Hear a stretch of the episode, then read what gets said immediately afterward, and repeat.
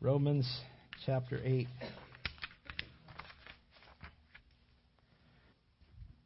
What if I were to tell you that I found a secret so awesome that you may not even think it possible for one person to ever possess such things in his life? And what if I told you it was so awesome that knowing this secret has completely changed the way that I view life? What if I told you that this secret has given me a reason to get up in the morning? What if I told you that this secret is so valuable and so precious that everyone would want it? What if I told you that this secret has been in front of yours and my eyes for days and months and even years, but, but I overlooked it and I missed it? What if I told you the secret is not for everyone, and yet it's available to anyone? And you can have it. What if I told you that the secret that once you know this secret, nothing in life will ever go against you. Sounds good. What if I were to tell you that once you know this secret, no one will ever be against you?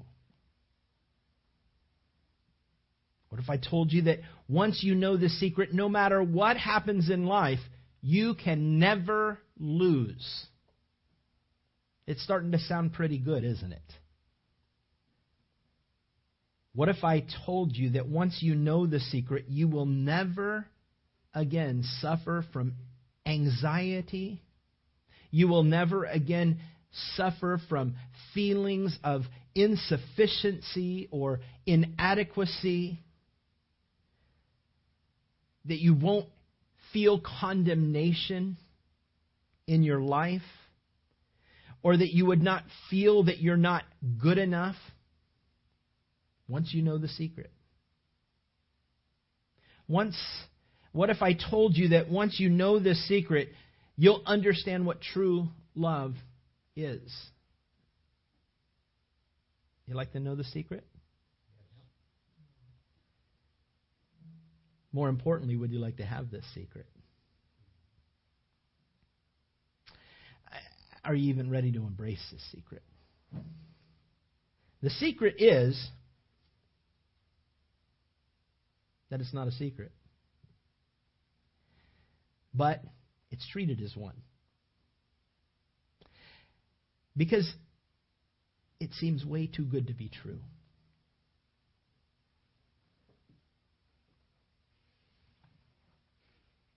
The secret is Jesus Christ.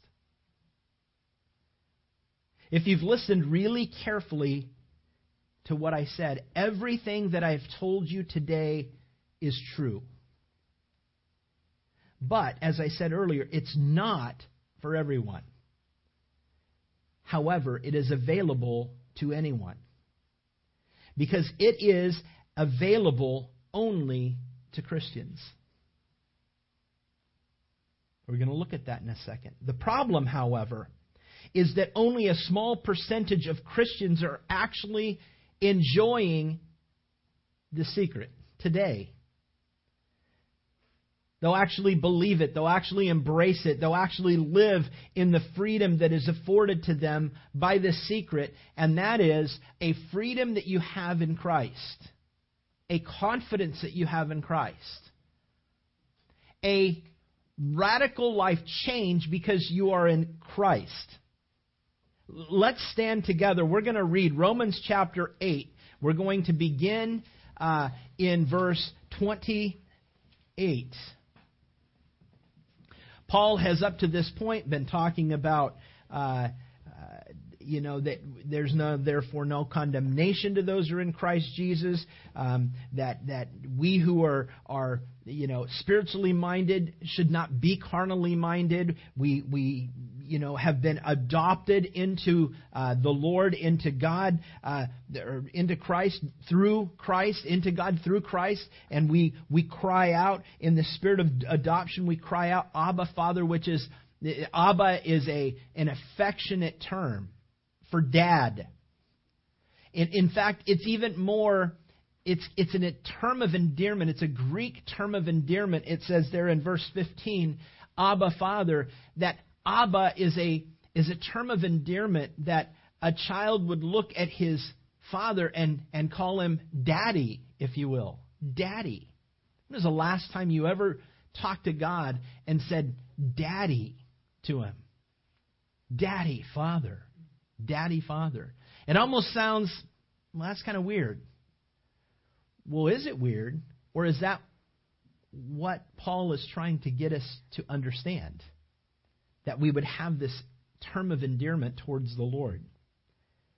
And that, that he's been talking about how, yes, we've gone through sufferings. Yes, we are going through sufferings. Maybe there are some present sufferings in your life, but they're not worthy to be compared to the glory that's going to be revealed in us in that day.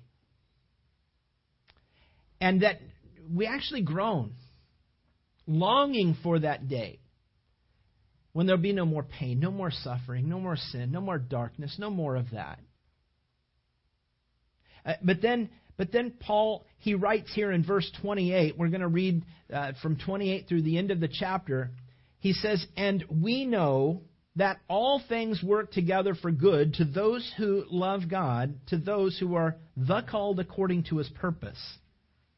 For whom he foreknew, he also predestined to be conformed to the image of his Son, that he might be the firstborn among many brethren. Moreover, whom he predestined, these he also called. Whom he called, these he also justified. And whom he justified, these he also glorified. What then shall we say to these things? If God is for us, who can be against us? He who did not spare his own son, but he delivered him up for us all, how shall he not with him also freely give us all things? And who shall bring a charge against God's elect? It's God who justifies. And who is he who condemns? It is Christ who died and furthermore is also risen, who is even at the right hand of God, who also makes intercession for us. Who shall separate us from the love of Christ? Shall tribulation or distress or persecution or famine or nakedness or peril or sword? As it's written in Psalm 44, For your sakes we're killed all day long. We are counted as sheep for the slaughter. And yet, in all these things, we're more than conquerors. You see that? Yet in all these things, we are more than conquerors through him who loved us. For I, Paul says, I'm persuaded that neither death, nor life, nor angels, nor principalities, nor powers, nor things present, nor things to come, nor height, nor depth, nor any other created thing shall be able to separate us from the love of God which is in Christ Jesus our Lord.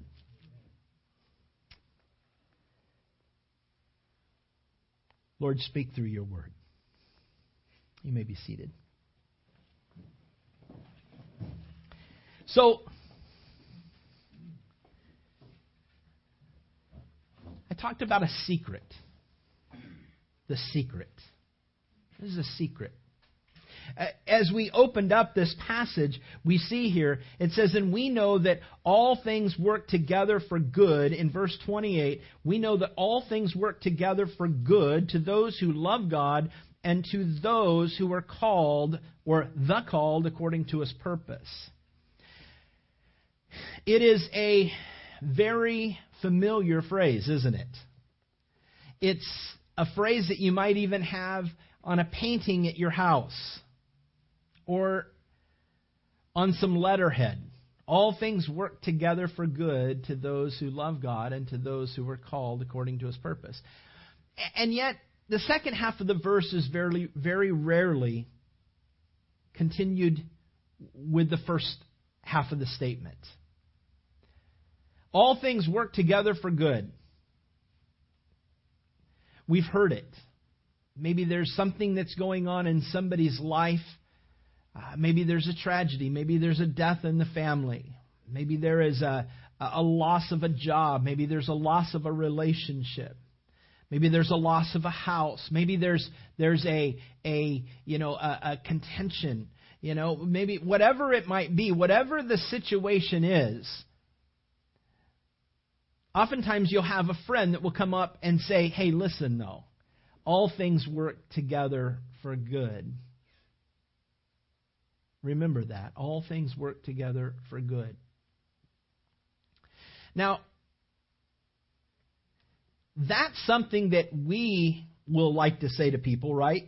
Because it's a whole lot easier when we when we go in and we give them the old Knute Rockne speech, you know, hey, just this real encouraging, hey man, all things work together for good, man. But when we're going through it and somebody gives that to us, you almost want to, you know, blacken their eye a little bit and say, and that's going to go for good too. Because you don't feel in the moment very good about what you're going through. But as I said, this phrase is oftentimes used, and very much so by the world. The world will use it. People that have no relationship with God whatsoever. Hey, we know all things work together for good, man. All things work together for good. No, they don't. They really don't. In fact, if you're a non believer in Christ, all things are not working together for good for you. It's a bad thing for you right now. It's this false sense of security in using a catchy phrase out of the Bible that people will find some confidence in because somebody has quoted to them a scripture from the Bible that can apply to their own life. I'm not saved, a person might be. A, a, person's not saved, and, and yet you give them this confidence. Hey, man, I know that you're going through it right now. I know that things are going bad in your life right now, but hey, man, all things work together for good. You know, that's a lie. That's not truth. Now, it could be truth for that person, but in the moment that they have no relationship with Christ, it is a fallacy. It's not truth.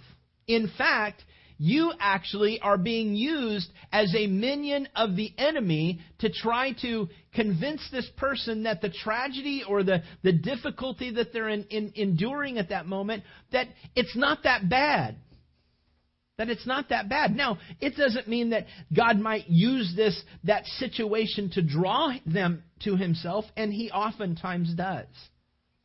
But at the moment that a person is in the midst of their difficulty and they have no relationship with Christ, it's a, it's a null statement for them. It's a, it's a stupid statement to say, to say to say to a non-believer. Because all things don't work together for you if you're a non-believer. Because the Bible verse continues on. He says, All things work together for good to those who love God and to those who are the called according to his purpose. There's a couple things that I want to, you know, focus on here before we move on, but but here, here's the thing. All things do work together for good. To those who love God and to those who are the called according to his purpose.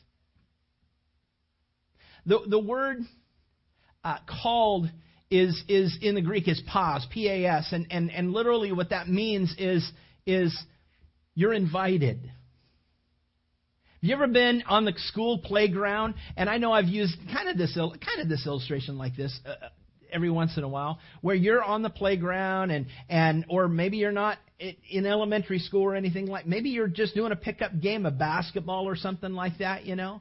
Have you ever been that guy that all the people are standing out, and usually the two best players are the ones that are captains of both teams, but there's always one that is like significantly better than the other, and and you sit there and and they're sitting there and and they're choosing teams. This kind of happened to us in the youth group thing when we had a youth group thing when when we had played basketball over here at Richardson Park.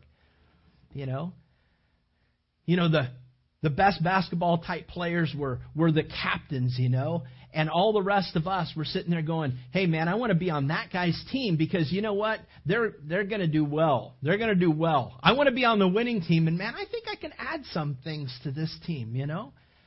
But have you ever been the guy that everybody else is picked?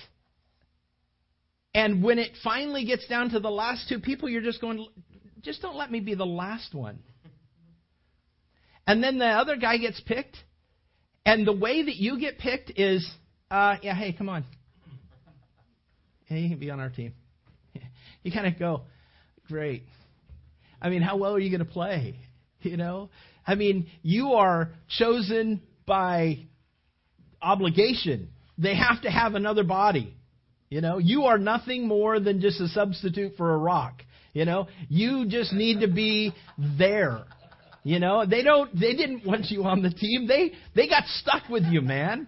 You know, and you feel real good. No, you don't. You don't feel good. But I've been that guy. Especially when it comes to basketball, they go, dude's got maybe a three quarter inch vertical leap.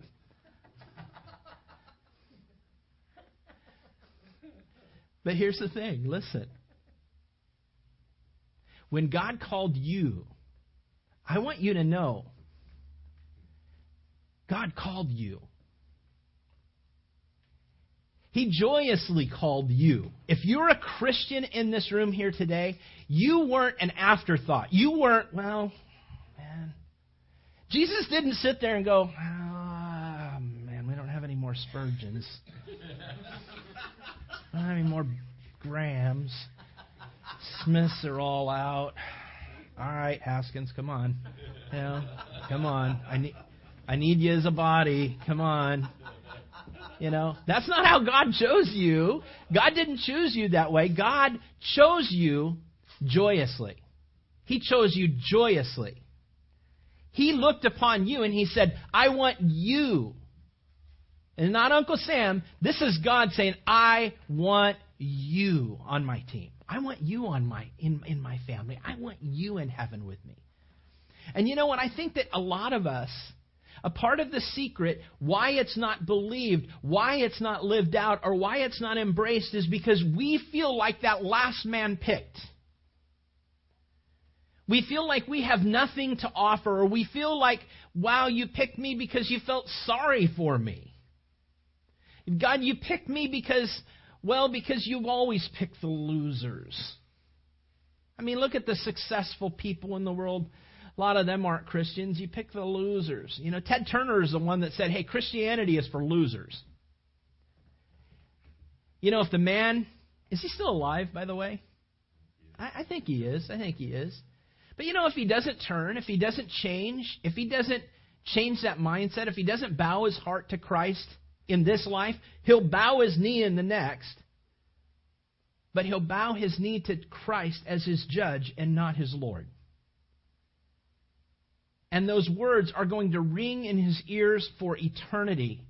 Christianity is for losers. Christianity is for losers. Christianity is for losers. Why wouldn't I? Why couldn't I be a loser? Why couldn't I? Have opened my eyes big enough. My money got in the way. My success got in the way. My everything else in the world was in the way. But why couldn't I have been a loser? Quote unquote loser. I'm going to just echo in his word for eternity. And if Ted Turner is still alive, he's probably in his late 70s, maybe early 80s.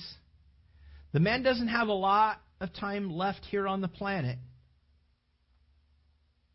And I know that there's that old phrase out there, you can't teach old dog new old dogs new tricks, but here's the thing. There's still opportunity for Ted Turner to turn his heart over to Christ. Why? Because if he's still alive, which I think he is, that very breath that he's breathing today to keep his body alive is a gift from the one that he's dissed. And here's the thing If Ted Turner never comes to know the Lord, know this Jesus walked past him and pointed at you. I want you on my team. Why wouldn't you want Ted Turner on your team? Now, this isn't to say that Jesus chooses some to go to hell and some others to go to heaven. I don't want to get into this long discussion here today, and, and it's going to present its opportunity here in a couple verses. But I, I don't want to get into that major long discussion. I'll speak a little bit more on it as we get to that. But here's the thing He chose you. If you're a Christian, you responded. And He chose you joyously. So, so get it out of your head that you were an afterthought. That you were the one that, that he had to take to fill out his team because he needed a warm body in heaven and that side of the, you know, galaxy. He didn't do that. He chose you because he saw in you the person, the woman, the man that he's, he wants you to become. He saw in you what he wants to do in your life. The secret is are you going to let him? Do you trust him? Do you trust him with your life?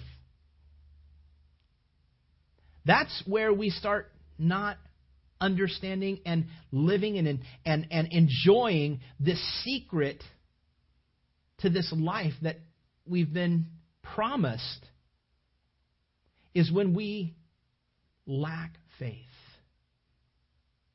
We, we think, ah, it's not me. You know, it's for everybody else, but not me. That's the enemy talking to you. That's your flesh talking to you. Knock it off. Go back to what the Word of God says.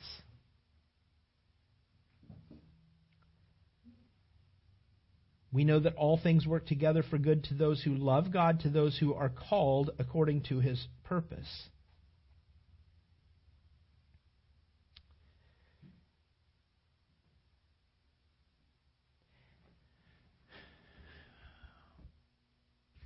So now that you're called, how is it that all things work together for good? I mean, that almost sounds. Uh,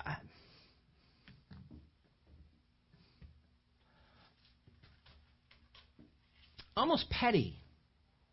Almost, I, you know, pie in the sky. Really, truthfully, really, all things work together for good? Yeah. Uh, consider, if you will, what I brought up here today. Here, I brought a, a, a bag of, of, of groceries. Now, I want you to consider what this bag of groceries represents. This bag of groceries represents your life. It represents the issues, the things that go on in your life. All right? here's uh, here's uh, let's start off with something you know good. Here's here's sugar. Who likes sugar? I like sugar. Sugar's good. Sugar tastes good, doesn't it? Nice and sweet. Nice and sweet. I don't have a problem with sugar. Sugar's pretty good, right? This would almost this would represent those things in our life that that man they're pretty palatable, man. They're pretty good. They're all right things that happen in our life that that you know you know you're driving in the freeway at like 82 and all of a sudden a cop pulls up behind you and the lights are on and you're going oh no and you start pulling over and he passes you you go that's a sugar. Right? Right? You're like digging on that man. That's great that's sugar. That's a sugar instance in your life, right? Okay. All right.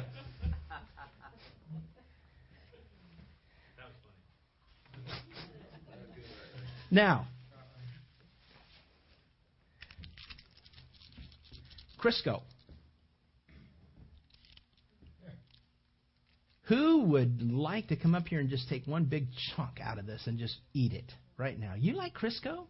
You don't like Crisco, do you? Who likes to eat Crisco?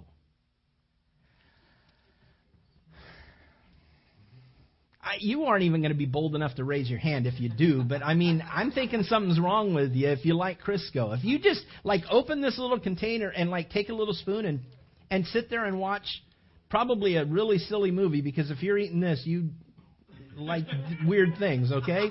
And and so you're you're eating off this lard, tasteless lard, if you will. I'm sure the top of your roof is like oily. You know, you know what that tastes? These would represent those difficult times in our life. Those those those times where you're going, yeah, I wish I wouldn't have had to gone down this road.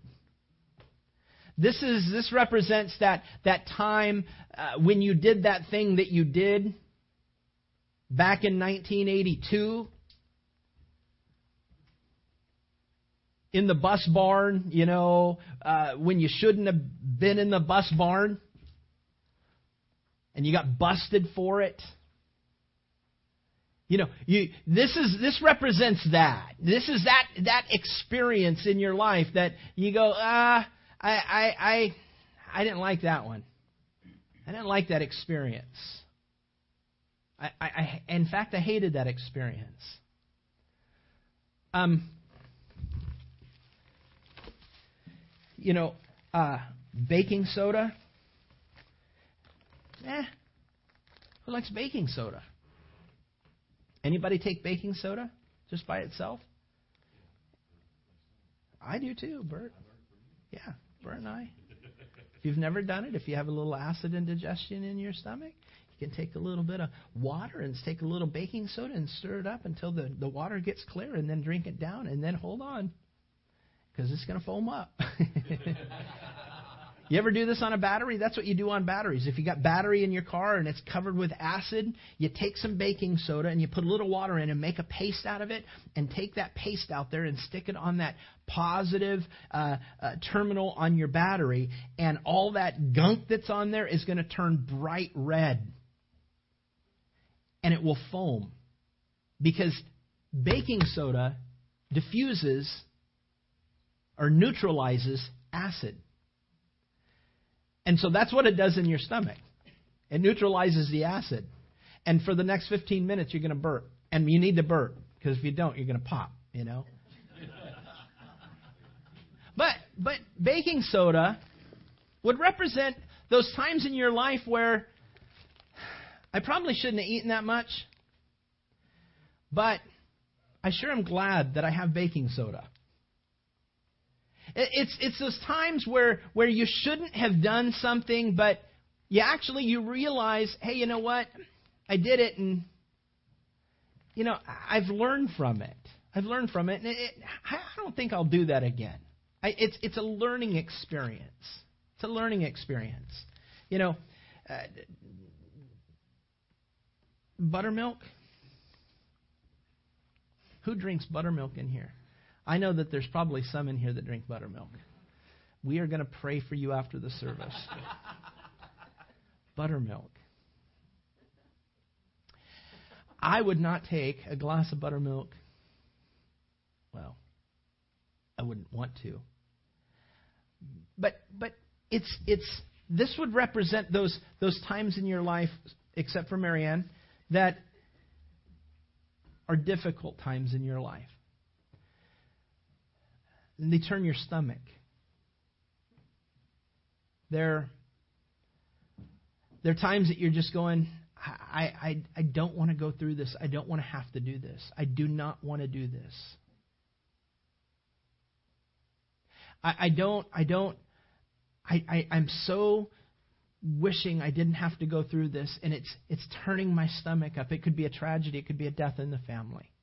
I'm sorry, Marianne, that I'm likening buttermilk to death in a family, but it's uh, it's just bad. I'm just I'm sorry. I'm sorry. No, my my dad loves buttermilk too. I don't know. It's there's just a certain people that like buttermilk. But here's the thing. You don't like you don't like that experience. It's a gut-wrenching experience. Uh, there's others here that, that I won't go through all of my ingredients, but, but here you got that, that Hershey's chocolate cocoa. Who likes cocoa? Who likes it in this form? Do you eat it in this form with no sugar? You like it?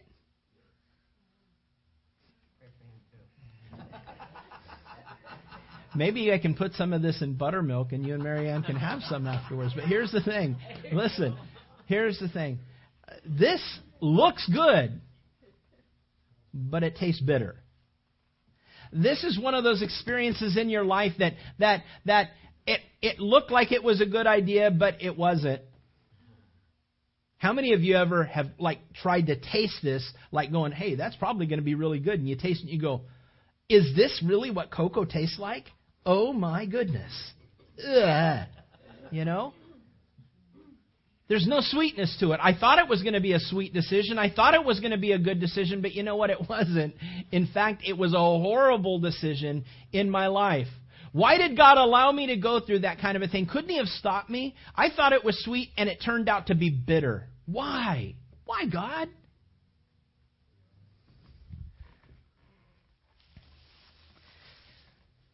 You know, all of these are there, and and you know, you know, a chocolate. You know, a, a, a chocolate. Who likes these? Huh? Everybody's eh, pass it, pass it, pass it. Pass it. Here's the thing Lindor peppermint patty chocolate. There you go, Nancy. here's the thing. It goes to a woman. A woman needs the dark chocolate. Come on. Here's the thing. Here's the here's the thing. Those are those sweet, sweet times in your life where man, you knew it was going to be sweet. You made the decision and you did it anyways. And it turned out exactly the way you thought it was. And man, if you just could just stay in this place, oh, it's great. You just, I wish I could make those decisions all the time. I wish all of my decisions turned out this way. But can you imagine if you feasted on any one of these things, even the Lindor chocolates? As being your main course, how sick would you get of Lindor chocolates after a little while? I know, I know that you don't think you would get sick of it. But you know, that's actually one of the little tricks that weight watching, you know, uh, uh, some of those older weight watching uh, uh methods used to be is you like chocolate? Oh, you're not going to like it after we're done with you. Eat it. Eat more. I'm, t- I'm, I'm full. No, eat more. Eat more, eat more, eat more, eat more. I'm sick of chocolate. I don't ever, I'm sick. I, you know, I threw up on chocolate. I never want to eat chocolate again. And it works for a little while, maybe. Probably wasn't the best of methods, but probably why it isn't a, a big, you know, popular method today. But, but here's the thing not one of these things do we want to feast on all the time. But Paul says all things work together for good to those who love God and to those who are called according to, the, to his purpose. If all of these things are mixed together and they're put in an oven, a crucible, what comes out? I think something delicious, moist, chocolate, sweet, awesome looking, awesome tasting meal comes out of it, right? But eating just one of these things by themselves, we don't we don't go, hey, I want to have a chocolate sheet cake or sheath cake. I don't know what you call it. Some of these, most of these ingredients are in it, except for the Lindor chocolates. I saw those, and I just wanted to play with those. But, but most of this ingredient is in a sheet cake, sheath cake, either way. But here's the thing: you wouldn't want to just eat one of these things. You wouldn't want to go, all right, here's the thing. I'm going to take I'm going to take a little little milk. I'm going to take a, a little chocolate. I'm going to take a little buttermilk. I'm going to take a little, you know, Crisco oil. I'm going to stir it all up and I'm going to drink it down. That's going to be horrible. It's going to be horrible. It has to go through the fire. It has to go through the process. And here's the thing all things will work together for good in your life. You and I are going to go through times in our life that we're going to be eating Crisco. There's going to be other times we're going to be eating Lindor candies. We're, there's going to be sweet decisions. There's going to be hard decisions. There's going to, there, but they're all the decisions, the situations in our life that make us the man or the woman that God is wanting to make us. And that's why God says all things work together for good to those who love God. He's making you into something. You know the verse, don't you? In Ephesians chapter 2, what verse is it? Verse? Wow, you're not with me. You're not tracking with me, I guess. Verse 10, right? We are His workmanship, created in Christ Jesus for good works, right? The, the, the, the word workmanship is the word poema where we get our term poem from. And so, looking at it in that manner, we are his poem created in Christ Jesus. We are God's poem. God is making you into this beautiful poem. He's the author and the finisher of your faith. He is writing into your life the man or the woman that He wants you to become. And here's the thing all those things are going to work out for good if you trust Him. What does that do to our lives when we enter into those difficult times in life? Do we mourn in those times? Yeah, we do. Do we do we do we feel pain? Of course we do. We're human. That's that's an emotion that God has given to us. But in the deep recesses of our heart, if we're living according to the way that the Lord wants us to live, if we understand what Paul is trying to get us to this place, and that is, listen, life is not about you, it's about me now. It's about what I want to do in your life. And so the difficult circumstance that you're going through right now is something that I'm using to refine portions of your life. It's something that I'm allowing you to go through to become something that is usable to me that I can go and, and possibly reach somebody else. That what you're going through, that wouldn't work on them. But they need to go through something and then hear it from you to go through the same thing and, and to, to help them through. I remember it was a time when Lynette and I had lost uh, through miscarriage. Uh, you know, would have been Nathan's older brother or sister, you know? And it, it devastated us. I mean, those of you in here who have lost babies that way, it's devastating, isn't it? And it broke us, and we cried about it, and we prayed. I remember praying that God would restore that life. We found it out through a, a, a, a, ultrasound tech who was a new Christian in our singles group. A couple of you people would know her, Justine Kaminsky. Remember Justine?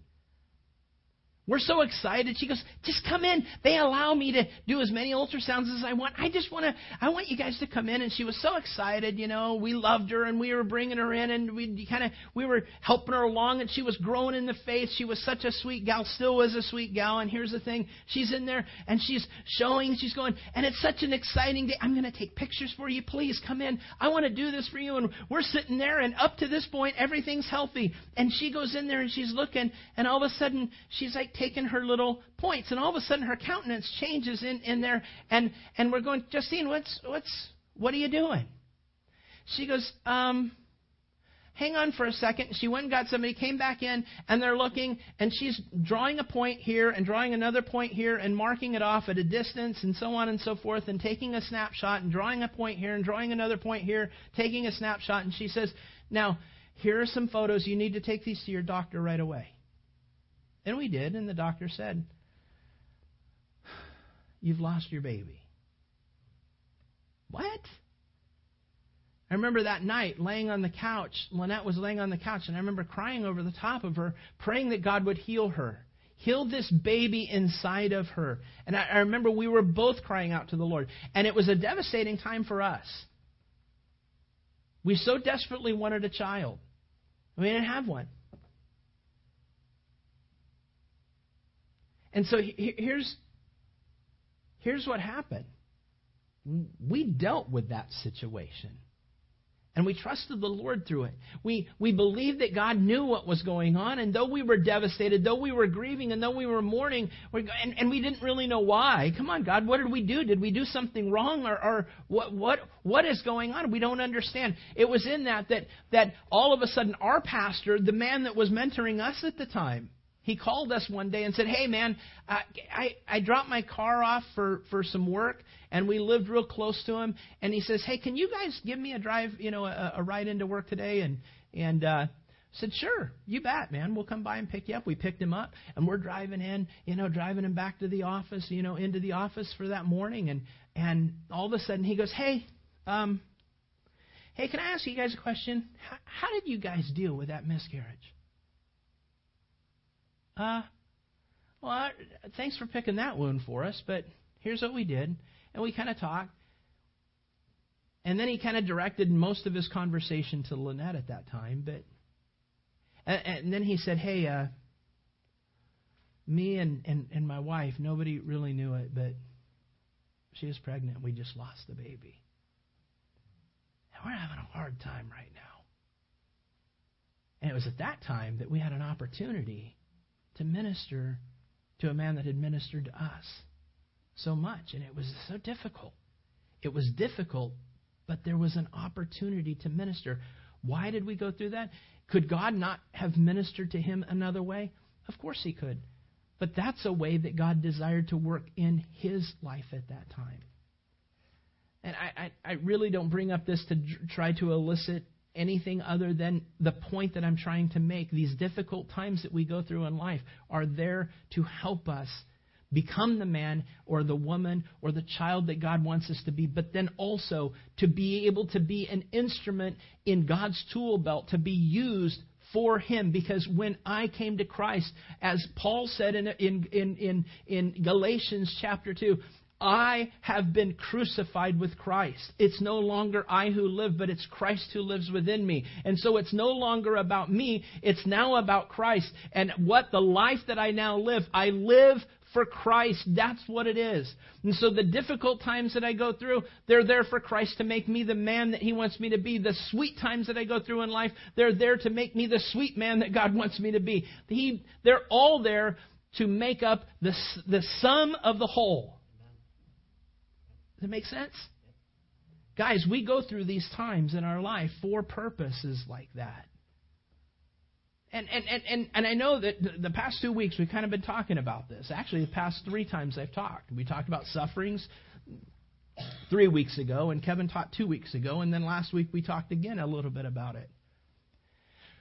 But Paul's now getting into kind of a crescendo of the secret. He's going, listen, if you're living for Christ, if, if you really love God, and if you really understand that you're called, no, no, you're chosen, you're picked. You're picked by Him. You're picked to be on his team because you're valuable to him. Then understand this there are going to be circumstances in your life where he is using you to become. He's molding and he's shaping. You ever see a pot on, a, on, on the spinning wheel? you, you look at that, and I, we've had Mike and Pam Roselle from Pottersfield Ministries here a few times. And here's the thing: if those of you who, how many of you guys have ever seen the Pottersfield, you know, ministry? Well, there's some of you that didn't.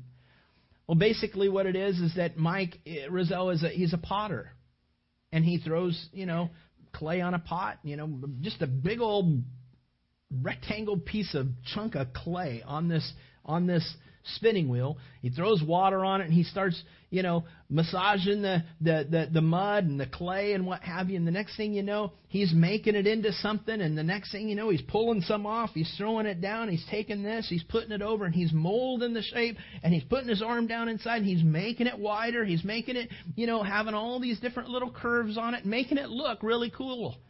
And then he sits there and he's making it, and all of a sudden he goes, It's not right. It's not right. There's something wrong here. There's gunk inside, and he reaches down and he gets all. I mean, it looks good on the outside, but then he reaches down inside and he goes, But here's the junk that's still there. And he pulls out all this junk that's still in there that has to come out to become the person, or that, that pot that he wants it to be. And God uses this, the word uses God as the potter and we being the clay. And God is doing this in our life. And there was a, there's a time in, in, in Mike's presentation that he'll take that pot that he makes and it looks pretty cool. And he goes, you know what? But that's not the pot that I want to make. I know that it looks good right now, but what I'm doing is I'm airing out some of the bubbles. And here's what I'm doing. Now, I don't want to do this pot. I want to do it something different. And he folds this pot, and all of a sudden he just basically destroys it and starts building it from the ground up. And, and have we ever felt like that? Have you ever felt that way that you felt like God it was making you into something and you, you felt like things were going pretty good and then all of a sudden it's like God started folding you over and taking you down and working out all the kinks again to build you back up and you're going, why? I, I, I thought I was doing pretty good. And, and God the potter, he wasn't done with you yet. Always remember, always remember this point. If you are breathing, if you're breathing, God is not done with you. When you stop breathing, God's going, it's good. You know, you're pitching tomorrow in heaven. it's time for you to be here.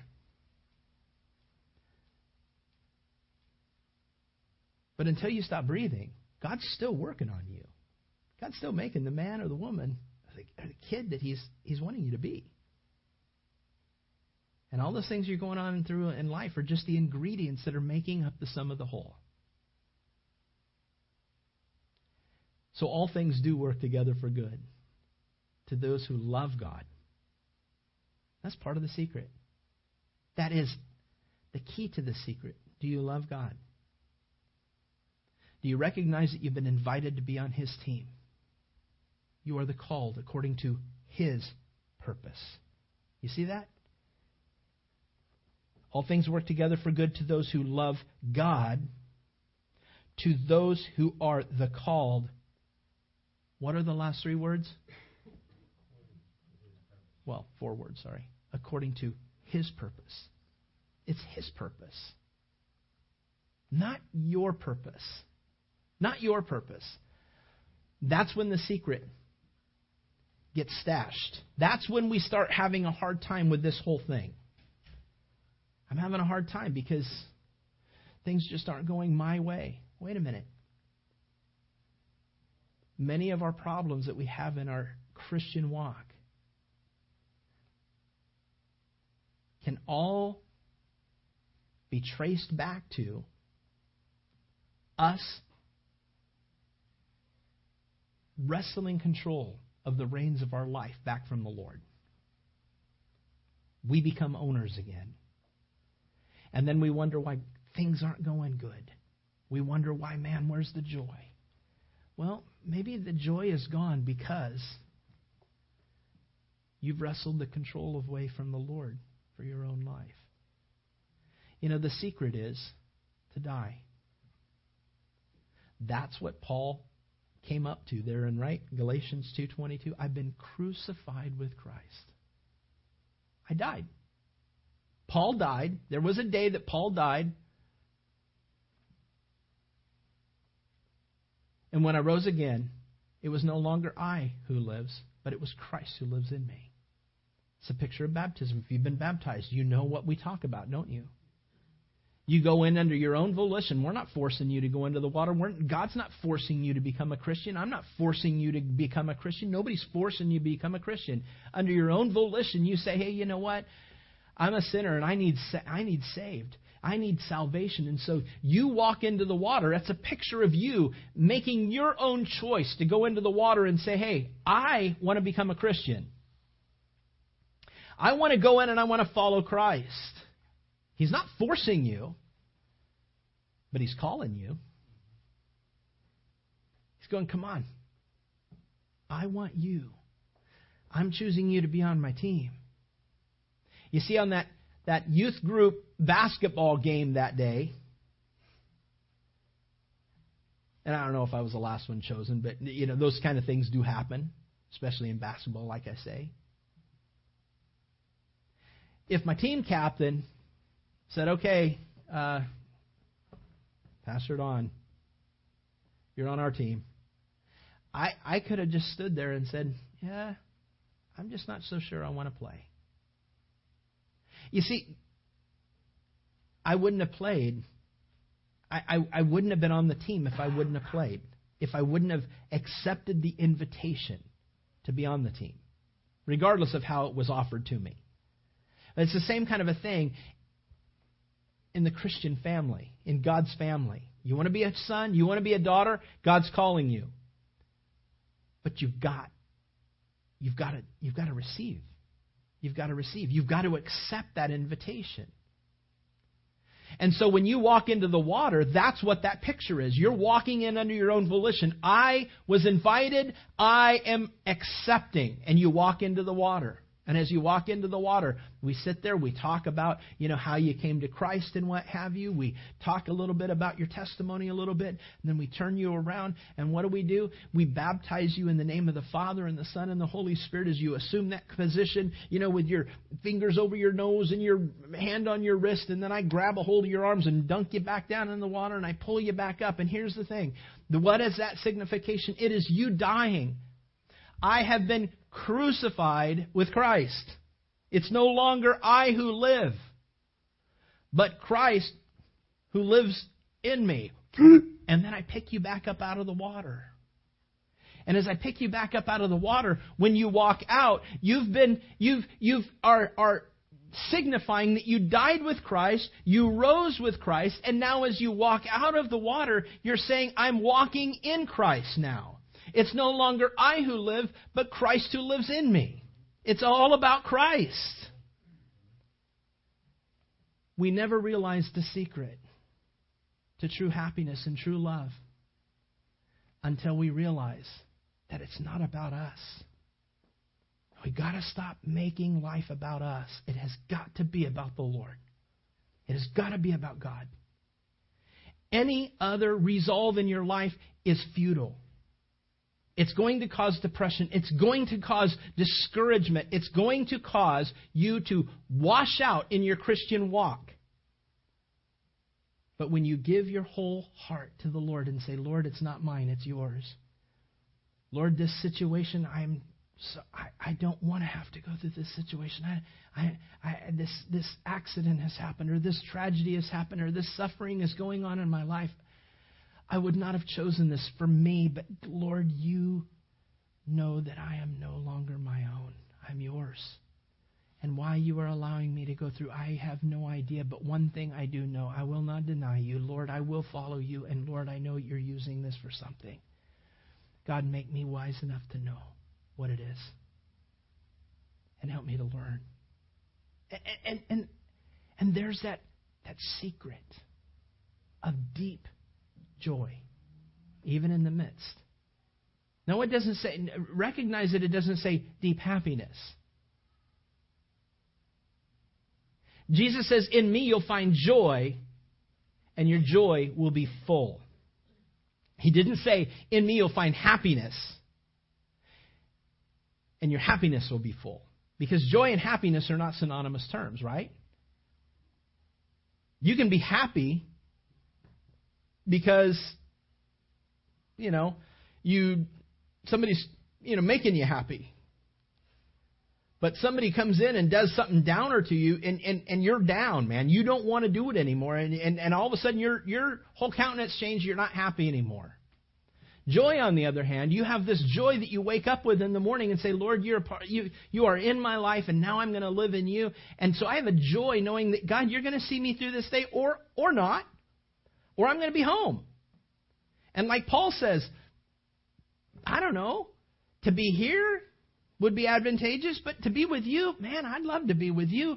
It doesn't matter where I am, Lord, if I'm with you or if I'm here, it doesn't matter. Whatever you want to do in my life, there's this deep seated joy knowing that the God who created the heavens and the earth is the one that is controlling your life, and you are living for Him.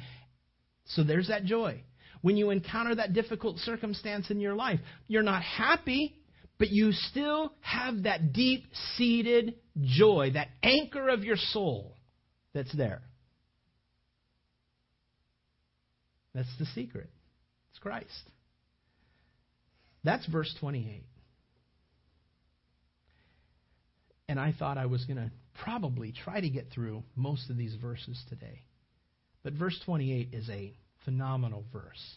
And I wanted us to know what that verse meant. That makes sense today? I hope so. Father, we come before you today. We thank you, Lord, for you being you and you choosing us. And we're sorry, Lord, when we try to wrestle control away from you and when you try to include us in the offense, we grab a hold of the ball and we try to go and score from the top of the you know from the half court circle because because we just want to shoot. We think that that's where we need to shoot. We we do things where we shouldn't be doing things when we do them in and of our own strength and in of our own power. We lose the ball. We lose the focus. We lose we lose the joy because we're living for us. And, and Lord, we're so sorry for that. God, we confess that we take control, the wheel of our life away from you. Lord, help us to, to, to not just get in the back seat, but get in the trunk. God, put us, put us in a place where we can't reach the steering wheel. I know that you're not to you're not to do that. You're always going to give us the opportunity to say no. I don't want to do it your way, God. And you'll you'll just let us. But what heartache we endure because we do things like that. Discouragement. Lord, we just get so bummed in our walk with you because we start going through the motions because things aren't going the way that we, quote unquote, thought that they should go. But every time we come up with that scenario in our head, help us to understand that when we do that, we as a player are wrestling control away from the coach, saying, This is what you need to do, and I'm going to force you to do it only to see yourself fail time and time and time again. And yet, that coach is always there. He's letting you take control. We go out and make fools out of ourselves. We become discouraged. And then, Lord, we finally come to our senses and we come back to you and we say, Lord, we're so sorry. We don't want to do that. I'm so sorry that I did what I did. That was stupid. That wasn't of you. That was not part of your game plan. And now, Lord, you have another game plan from that game plan that I've twisted. You've now made adjustments. You've now made a perfect plan from this point forward. Now, Lord, I submit my life, my mind, my heart, my body, the all that I am to you. Help me to realize what your plan is for my life. Help me to not argue with you. Help me to just do what you want me to do. Help me not to be stubborn. Help me not to be stiff necked. Help me not to have a hard heart. Help me to be a man. Help me to be a woman. Help me to be a child, Lord, that you would be not just proud of, but Lord, that you see is willing to just go for it in you with a smile on my face. Because, Lord, I know that my life is not mine anymore, it's yours. Lord, I pray that upon every one of our lives in this room, that we understand that you own us. You are our master. You are our Lord. You are the one that is calling the shots. And now, Lord, help us with grace and by the power of your Holy Spirit to live that life that you desire us to live. That we may crack a smile upon your face as you proudly look upon your sons and daughters living for you. May we be those lights in the dark community that we live in, in this dark society we live in, in this dark world that we live in. And may we shine brightly in these last days that we're living in. Help us to get out of the way so that you can be seen. Help us to recognize that we were chosen by you. Emphatically, joyously chosen by you to be on your team, not an afterthought choice. Not a being forced into making the choice. But Lord, you wanted to choose us. You called us by name. Thank you, God. We don't feel worthy, but Lord, you chose us. And so here's what we're going to do we're going to give our life to you. You do with it as you will. Be glorified in our life. Be glorified in this church, Lord. In Jesus' name, amen.